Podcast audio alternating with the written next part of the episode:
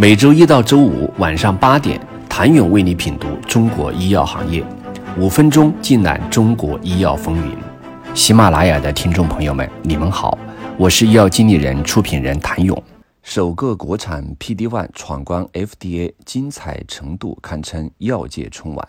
一系列美国政策掣肘，成为国内药企海外发展最大刺客。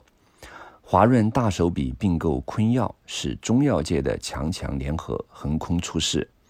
恒瑞一系列高管变动，撕开了传统药企该怎样构建自己的人才体系的口子。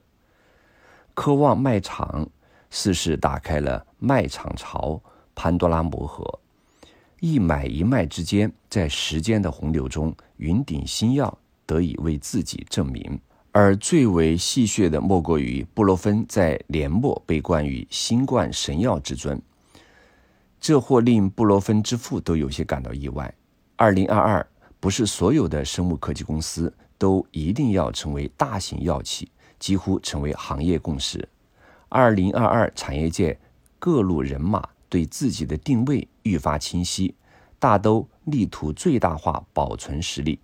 喧嚣与质疑退去，就单个事件来看，或有喜有悲。但无论是失败也好，成功也罢，中国创新药企从各个方向的突破，对于中国生物制药行业的蓬勃发展，都是添砖加瓦。二零二二年，这是注定会被载入史册的一年。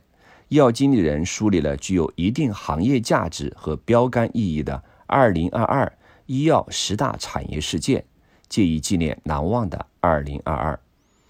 2022年2月10号晚上，作为首个国产 PD-1 闯关 FDA，但信达 PD-1 出海之旅以 FDA 肿瘤药物咨询委员会14比1按下了暂停键。这场双方长达五个小时的博弈，精彩程度。堪称一场药界春晚，几十万医药人守着不同平台的直播，这已然不单单是某一个企业的战斗，而是关乎整个行业同命运的一场陪考。大家共同等待黎明破晓，照耀东方大陆。可以肯定的是，无论闯关成功与否，它都成为中国医药出海史上浓墨重彩的一笔。具有重要的风向标作用和里程碑意义。从结果来看，该事件一方面揭示了全球多中心的数据的重要性，对试图凭借低价打入美国市场的后来者予以警醒；另一方面，该事件也掀起了国内药企出海应早做准备，要与海外监管机构建立充分沟通的讨论潮。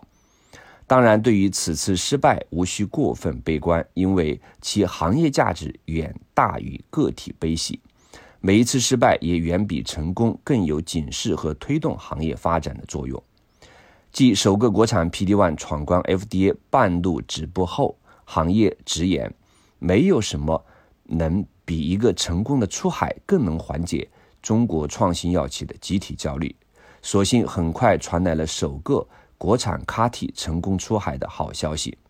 二零二二年二月二十八号，传奇生物 CAR-T 产品西达基奥伦赛获得 FDA 批准，用于治疗复发或难治性多发性骨髓瘤患者，成为中国首个自主研发并在美国上市的细胞治疗产品。在 PD-1 等国产新药出海遭遇挫折的当口。当迷茫和质疑困扰着中国创新药，传奇生物的获批用近乎范例的方式打了一剂强心剂。中国的创新可以走出世界级的生物科技公司，这也成为2019年11月泽布蒂尼创下我国新药出海零的突破之后的又一新里程碑。传奇出海成功的消息，也一定程度上提振了国内生物医药圈低迷的士气。让中国医药界为之沸腾。想了解二零二二年还有哪些名场面，请明天接着收听。谢谢您的收听。想了解更多最新鲜的行业资讯、市场动态、政策分析，请扫描二维码或添加医药经理人微信公众号“医药经理人”——医药行业的新闻与资源中心。